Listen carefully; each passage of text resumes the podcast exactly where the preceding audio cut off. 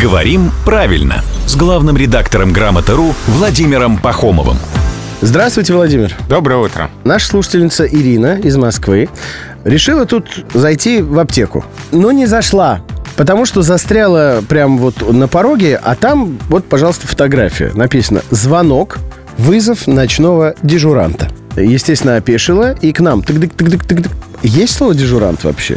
Вы удивитесь, но есть.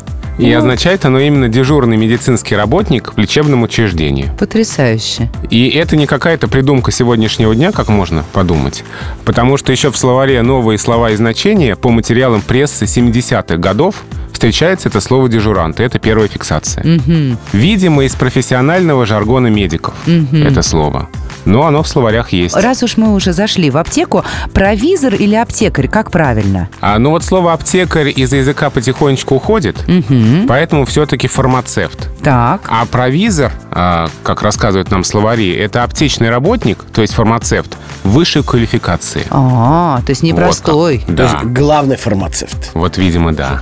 И я так понимаю, что если он остается на ночь в аптеке, то он становится дежурантом. Ну, вряд ли главное останется. Знаешь, времена такие. Это да. Ну, ладно. Спасибо главному редактору «Грамот.ру» Владимиру Пахомову за торжественные проводы слова «аптекарь» в небытие. Вот. Ну, а здесь самого Володю можно услышать каждое буднее утро в 7:50, в 8:50 и в 9:50.